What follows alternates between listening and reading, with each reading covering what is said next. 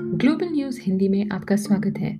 इस पॉडकास्ट की मदद से आप दुनिया भर की खबरें मिनटों में सुन सकते हैं। तो आइए सुनते हैं आज के कुछ मुख्य समाचार। शुरुआत करते हैं भारत से।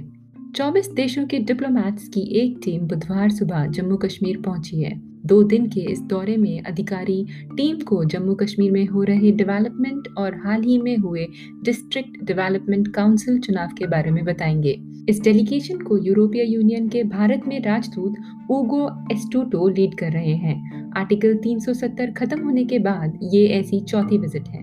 दिल्ली की एक अदालत ने बुधवार को पूर्व केंद्रीय मंत्री एम जे अकबर के महिला पत्रकार प्रिया रमानी के खिलाफ आपराधिक मानहानि के मामले में फैसला सुनाते हुए प्रिया रमानी को बरी कर दिया है।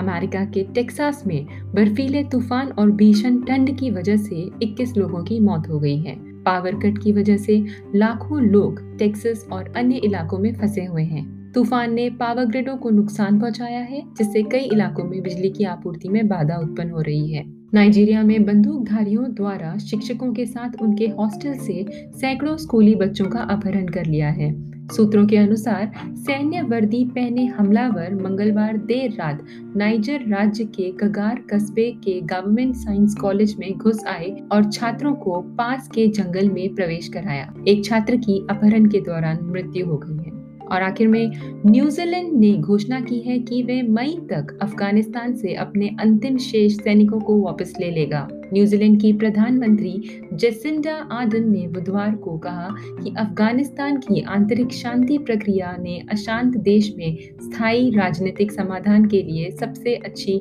संभावना का प्रतिनिधित्व किया है, जिसका अर्थ यह है कि न्यूजीलैंड रक्षा बल एन की अब आवश्यकता नहीं है। अफ़गानिस्तान में न्यूजीलैंड रक्षा बल की उपस्थिति पिछले 20 वर्षों से थी। इसी के साथ आज का ग्लोबल हिंदी न्यूज़ समाप्त होता है। सुनने के लिए बहुत बहुत धन्यवाद।